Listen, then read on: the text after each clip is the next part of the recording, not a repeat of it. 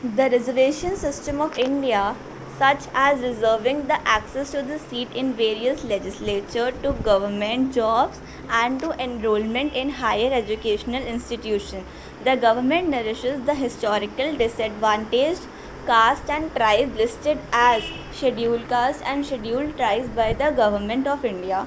Also those designated as OBCs and also the other economically backward general.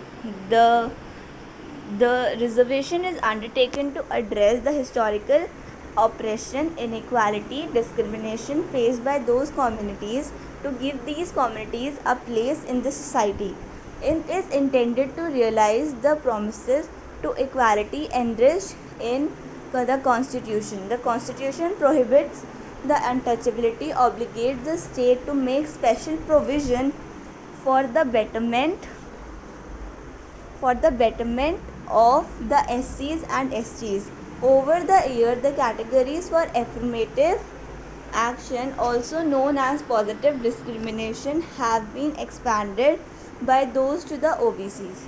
Reservation is governed by the Constitution, statutory laws, local rules, and regulation. The SCs, the STs in some states, backward classes among Muslims under the category of called BCM are the primary beneficiary of the reservation policies.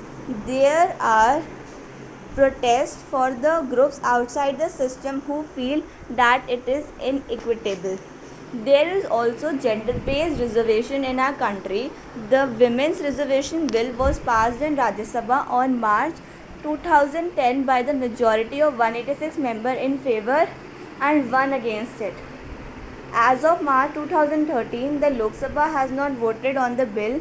Critics say the gender cannot be classified as the basis of the reservation. Alone, the factors are considered should be economic, social condition of the women candidate, especially when applying for the educated women. In Gujarat, 33% of the posts are reserved for female in the governmental departments such as police, health, education, and the general administration. This is the topic which always gets certain mixed reviews by all the people.